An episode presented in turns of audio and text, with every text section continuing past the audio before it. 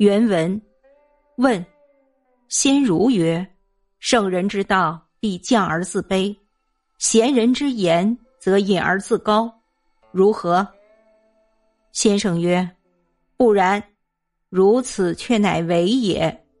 圣人如天，无往而非天；三光之上，天也；九地之下，亦天也。天何尝有降而自卑？此所谓大而化之也。贤人如山岳，守其高而已。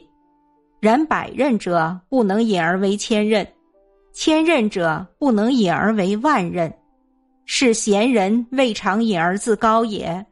引而自高，则为矣。译文：有人问，先儒讲到圣人之道必降而自卑，贤人之言则隐而自高，这句话当如何看待？先生说不对，如此就为虚伪做作。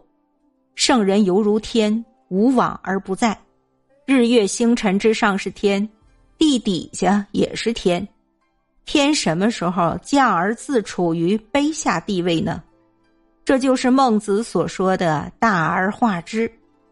贤人如同高山，仅仅保持着它的高度罢了。然而，百仞之高不能再拉长到千仞，千仞之高不能再拉长到万仞。所以，贤人也未曾自引为高，自引为高就是虚伪。